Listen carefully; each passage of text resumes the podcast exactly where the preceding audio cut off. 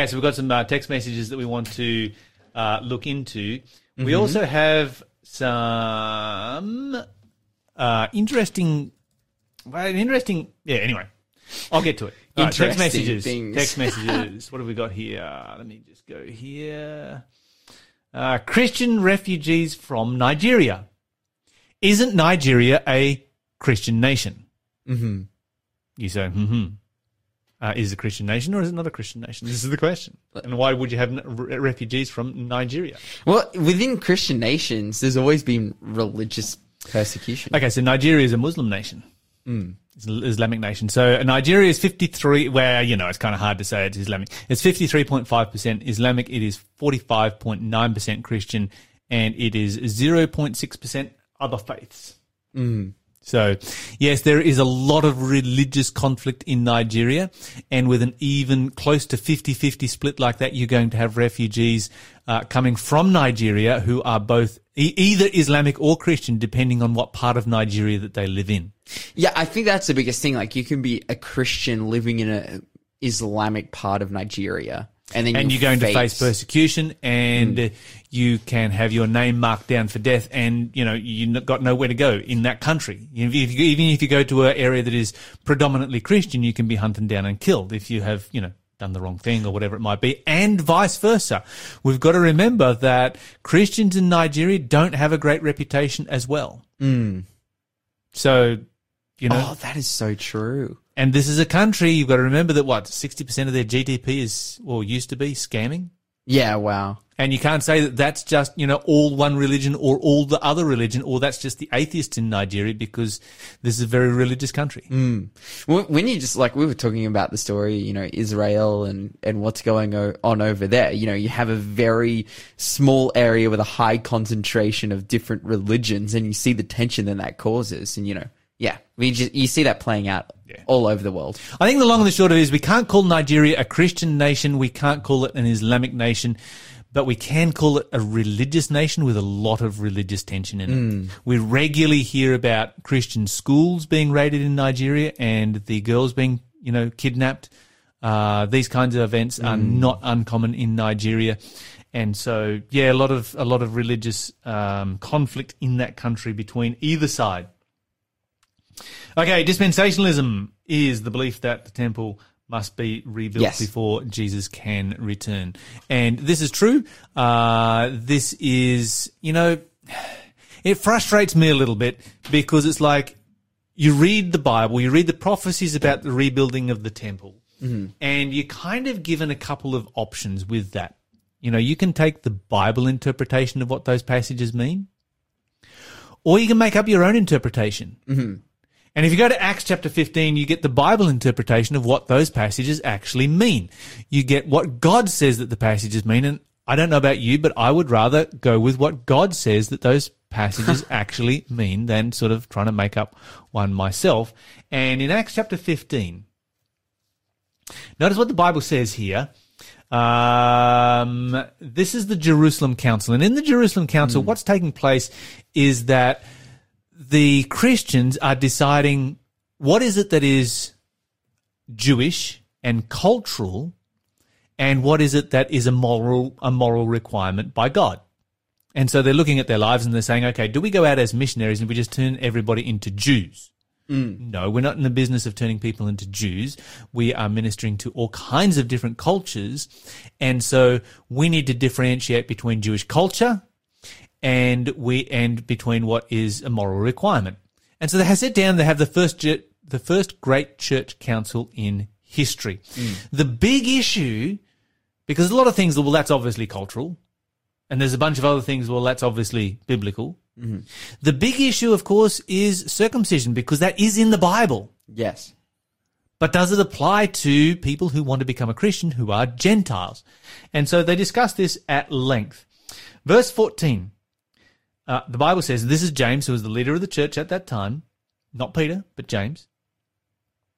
He sums it up. He says, Simeon has declared how God at the first visited the Gentiles to take out of them a people for his name. In other words, the gospel went to the Gentiles.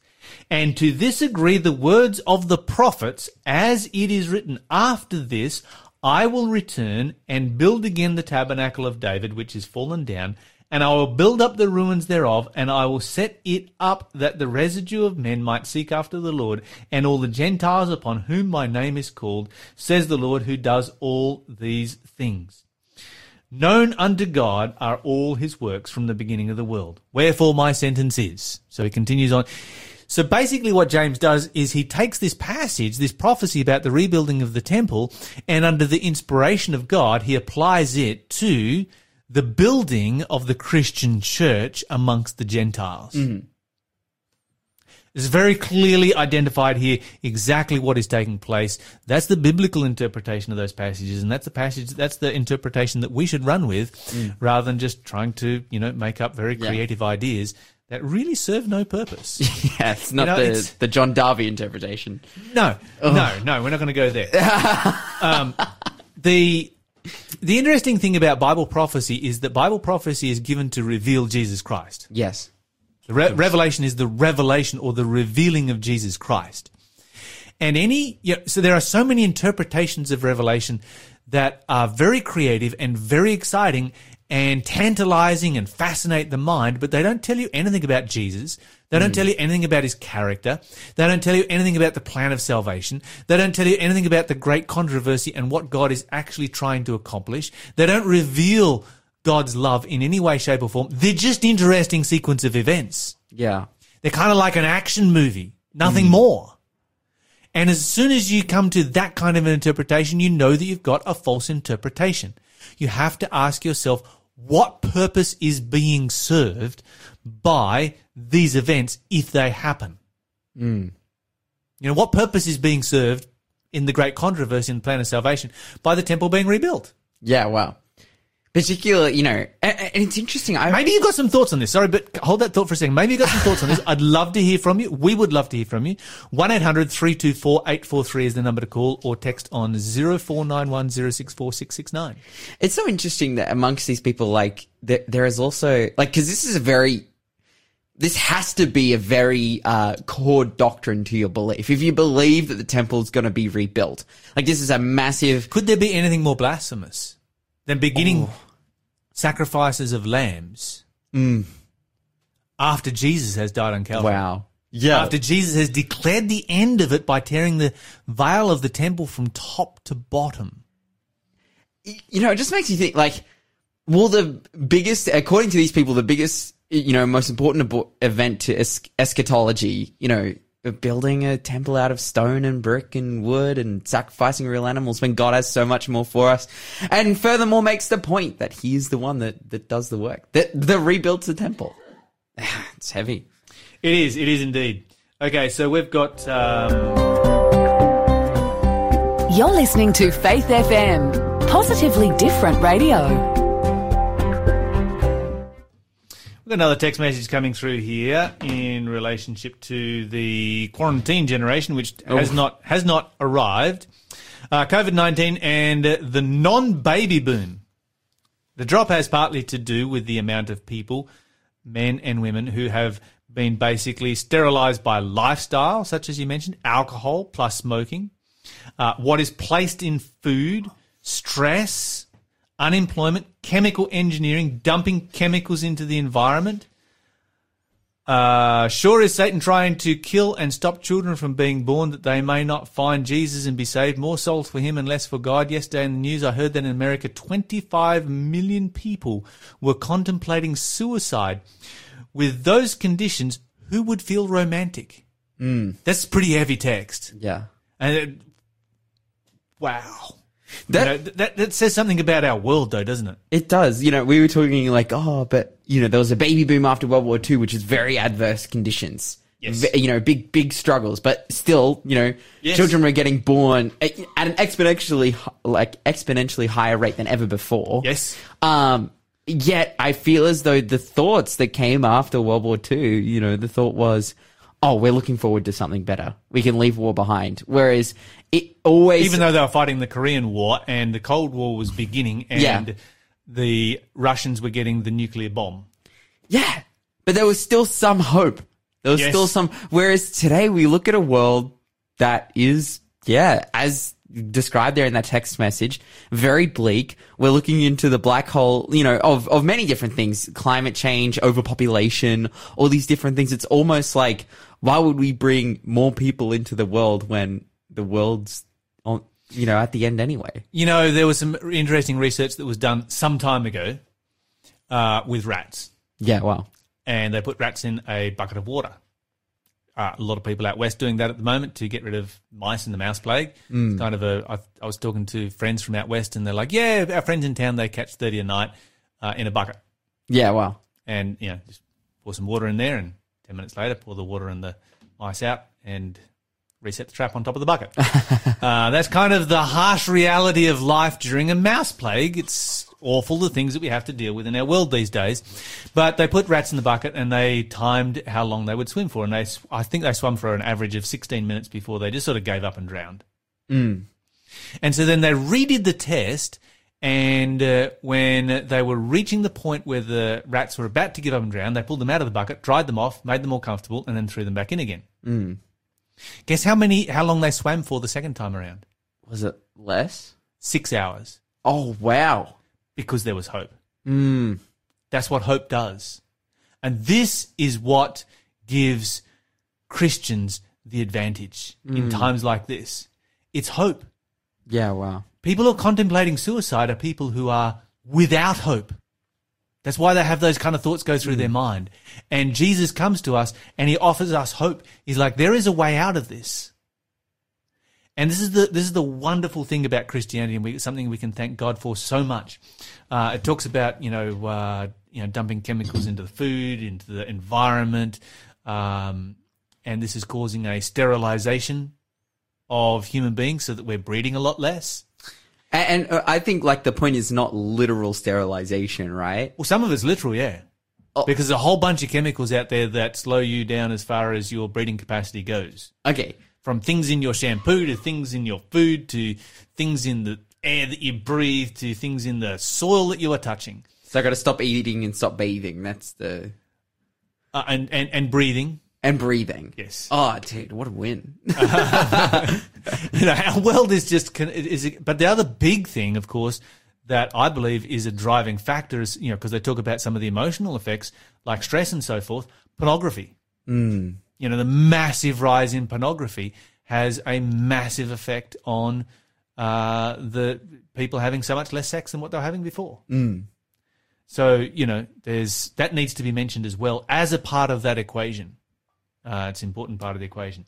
Anyway, we need to get to our Bible study. yeah, for sure. Uh, we were talking about Egyptian captivity yesterday, and we started a really interesting conversation. We had a bunch of text messages that came through that we didn't get to finish, and we were looking at two big questions. Okay, so here's what they were Why did the Israelite people go into captivity? And what were the circumstances that changed that they came out of captivity? And so we had some people who were sending in some thoughts on this. Um, let me just see if I can. I've got to scroll back through to yesterday's message. Uh, God's people in Goshen did not pay taxes because of the blessings and service that Joseph did to Ooh, Egypt and the world. Pharaoh, enormously wealthy, was hugely increased because of Joseph. The Egyptians sold their lands, their stock, and themselves to Pharaoh to feed their, themselves and their families. If my history is correct, I believe that the new Pharaoh was an invader. Uh, that is one of the reasons he did not know Israel. I, if my history is correct, I'm absolutely going to agree with that. And so this, you know, it, it creates the political situation that enabled the Egyptians to enslave the Israelites. Mm. So if you look at the system that Joseph set up, Joseph basically said it was like seven years of famine, so watch out for it.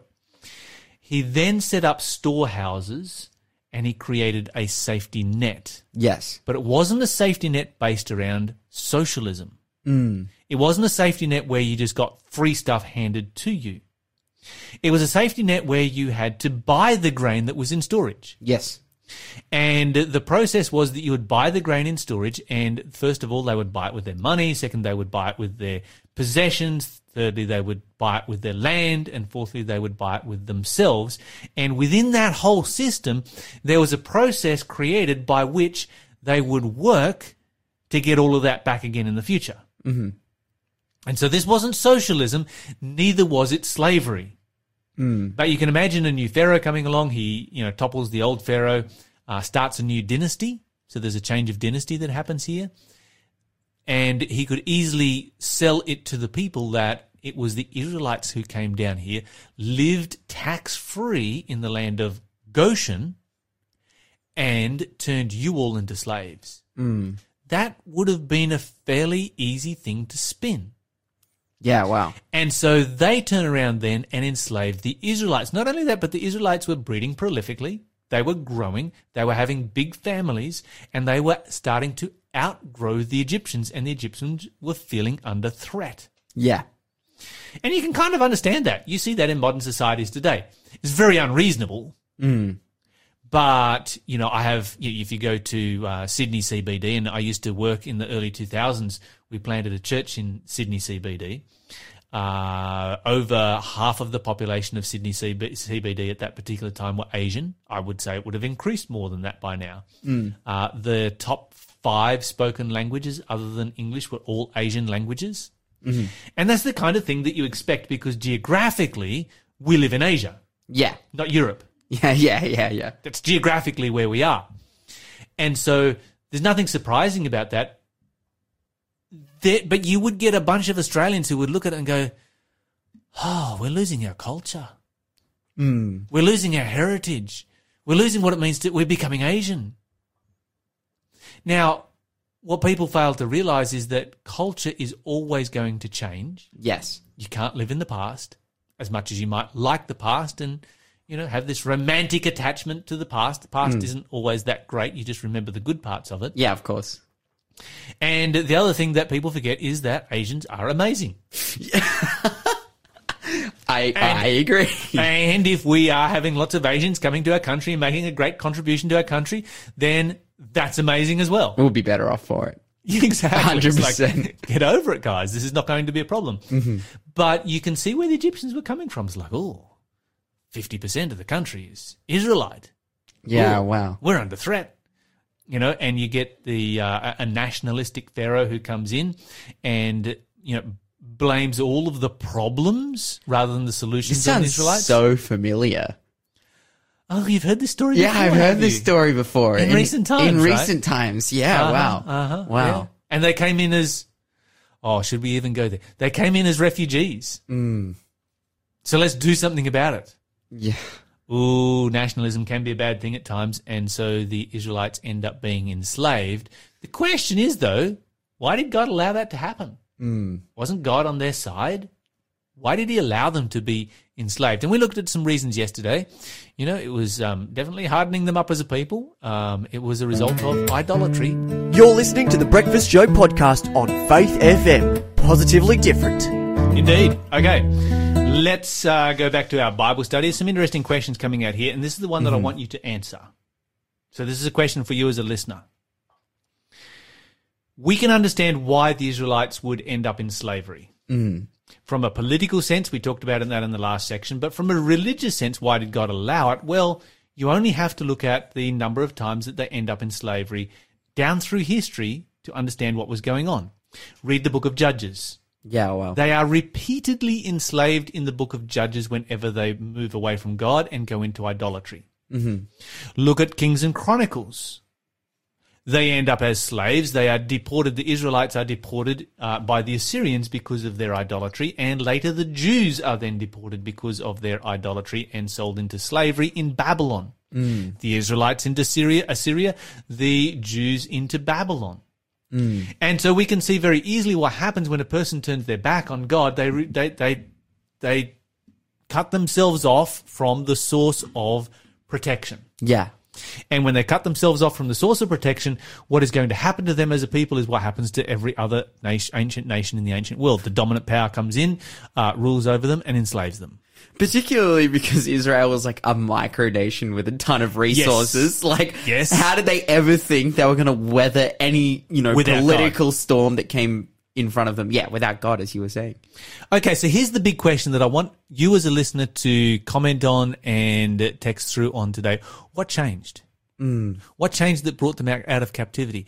Did they have a revival? Was there a spiritual revival that happened? And God's like, oh, they're having a spiritual revival down there. They have now turned away from idolatry. Mm. They have turned back to me. And this is what you find in the book of Judges. When they turn back to God, God raises up a judge and they're delivered from slavery. Mm.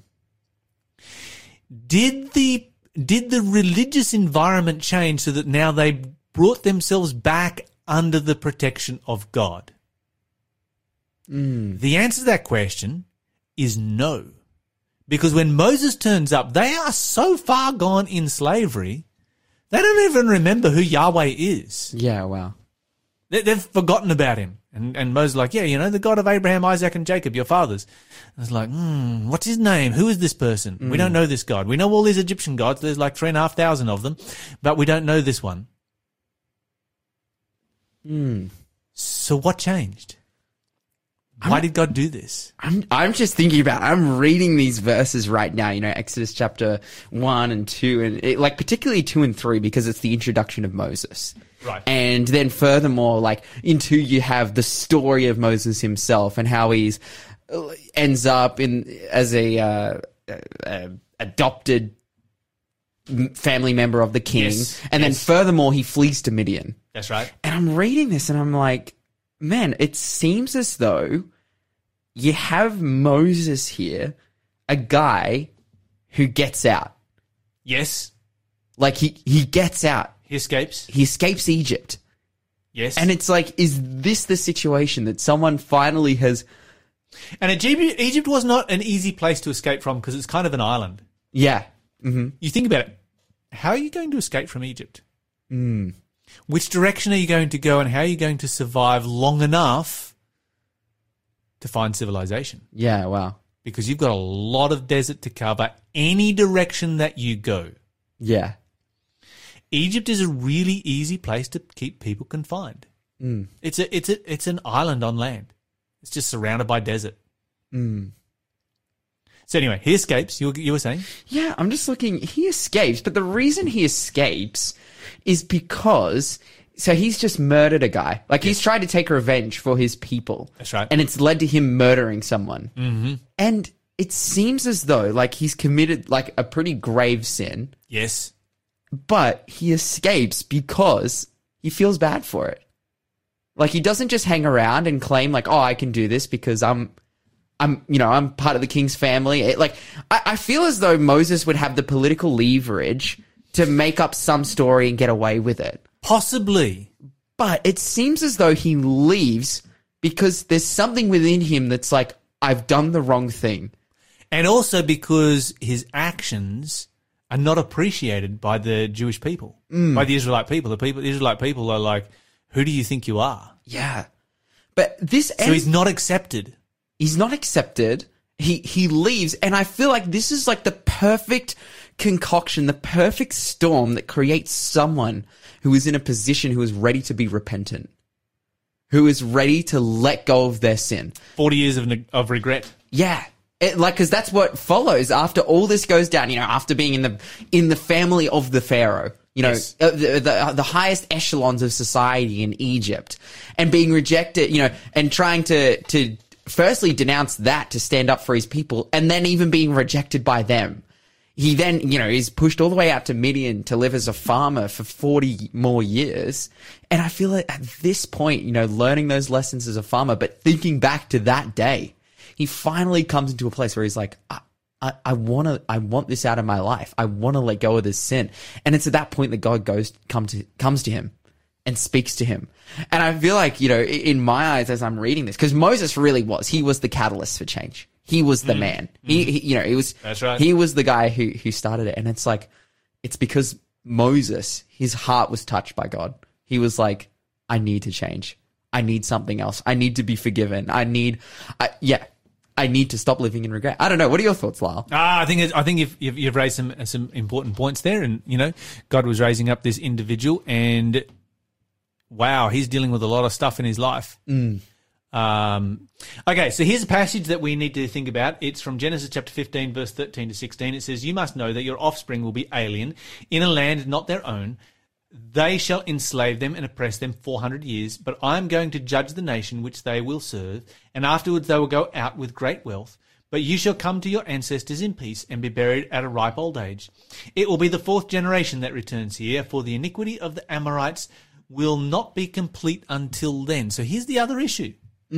Is God's mercy on the Amorites Oh, wow. the Canaanites who are living in the land. They're not ready for uh, the judgments that are going to come upon them, and so uh, God's people, God says, "Okay, you don't get to own this land for another four hundred years." Uh, but when, and once again, you've got the this principle of natural law, the withdrawal of God's protection, and so the Amorites, as they're getting further and further and further from God, because you've got to remember, you know, they were partly servants of God at this particular time, but as they're getting further and further and further from God, then uh, the judgments of God come upon them, and in this case, through the Israelites. We haven't got to the bottom of this question. It's uh, definitely a sidetrack from our Bible study, but it's a good one. And when we get to the bottom of it, we're going to uh, get back to our Bible study. But we've got more to do on it tomorrow. It's going to be a great Bible study. Um, we're actually got a really interesting one related to this question that comes up in question of the day. You're listening to the Breakfast Show podcast on Faith FM. Positively different. Mm, and of course, you can win the amazing prize as Light Lingers by Nina Atchison epic devotional book. Please, guys, get in with the correct answer. All right, that means it has come time for. Question of the day. All right, Lyle Southwell. Our question of the day is, you know, we've been talking all about the Egyptian captivity. How long was the Egyptian captivity? Okay, you tell me. Well, I, I believe it was 400 years. The Bible says, Exodus 12 and verse 40 and 41, uh, the time that children, the people of Israel lived in Egypt was 430 years. At the end of 430 years, on that very day, all the hosts of the Lord went out from the land of Egypt. Mm-hmm. Uh, so you said 400 years, I say 430. Which one is correct? Well, yours has a Bible verse attached to it. Okay, in, in Genesis chapter 15 and verse 13, the Bible says, Then the Lord said to Abraham, Know for a certain, know for certain hmm. that your offspring will be sojourners in a land that is not yet theirs, and will be servants there, and they will be afflicted 400 years. 400 years, yeah. And yet, if you trace back through the genealogies and the lifespans, you're going to come up with 215 years. Oh, ooh. So how long is it? This is a very good question. This is a very, very good question. Okay, so we've got to look at the specifications of the prophecy to understand exactly what is going on here. And we've also got to look at uh, the authors because you've, well, you've got the same author writing Genesis as you do Exodus. And you've got a historical account in Exodus where the author says um, the time that the people of Israel was there was 430 years. You have a prophetic one in Genesis where God says, No, for certain the offspring will be sojourners in land for 400 years. And so, two different perspectives one historical, one prophetic. Are they contradicting each other? And do they not at all line up with the genealogies uh, that of, of the of the of, of the of the various people that lived during this period, which give you about 250 years in Egypt, 215 years in Egypt. Okay, so here's a couple of different thoughts. I don't have uh, all the answers, of course, but I'll give you a couple of different thoughts. First of all, if you look at the Egyptian captivity, the circumstances of the Egyptian captivity was that there was a famine, begins with a famine. Um, God's people go to Egypt. That's Jacob and his family go to Egypt, where they are then made captive. So God's people, God's church is made captive in Egypt. God then sends plagues to deliver them from Egypt, and they are effectively driven out with Egypt. Like, leave, go, get out of here. That's that's the story of the Exodus, right? Has this happened before? Same story. Yes. Think, oh yes. Mm-hmm. Who and where? Of someone being driven out of an of a place. Uh before this event. Yes. Um, let me think. Uh, I, yes, I said yes, and now you're I'm right. doubting You're right. You're yeah, right. No, course, you're absolutely right. Let me let me share it with you. Okay, so you've got Abraham. Yeah, of course. there's a famine in the land. Mm-hmm. He goes to Egypt. His wife, the woman, is made captive in Egypt because of sin. You know, the, the, the Israelites are made captive in Egypt because of sin. Mm-hmm. The woman, a symbol of God's people, God's church, right? Then their plagues come on the Egyptians and Abraham is driven out. So there's a parallel here, isn't there? And this parallel is obviously pointing to the greater captivity of the Egyptians. Now, when he comes out of Egypt, he takes with him, you know, great wealth and possessions and so forth. But amongst those possessions is a slave girl by the name of Hagar. And she has a child. And the Bible says that uh, when her child is, when, when Isaac is weaned, her child begins to persecute, begins to persecute Isaac. Now, here's what's interesting. If you go from the date of the Exodus and you go back 430 years, you find the Egyptian persecuting Isaac. Wow. Now you need to understand. Now you need to look at the specifications are the prophet of the prophecy. The specifications of the prophecy are that they will live in a land that is not theirs. Mm-hmm. Did they own Canaan? Uh, no. No. Did they own Egypt? No. So the whole time they're living in a land that is not theirs. Mm-hmm. They will be sojourners. Were they sojourning through this period? Yeah. Yes. And were they under pressure from the Egyptians during this period? Mm-hmm. Yes, they were. Of course. Of initially Hagar and Hagar's descendants, and of course it's Joseph who is sold to Ishmaelites, to Hagar's mm. descendants. That's how they end up in Egypt. Mm. So they're under pressure from the Egyptians the entire way through. Wow. And of course that includes slavery. Thanks for being a part of the Faith FM family. Join our community on Facebook or get in touch at 1 800 Faith FM.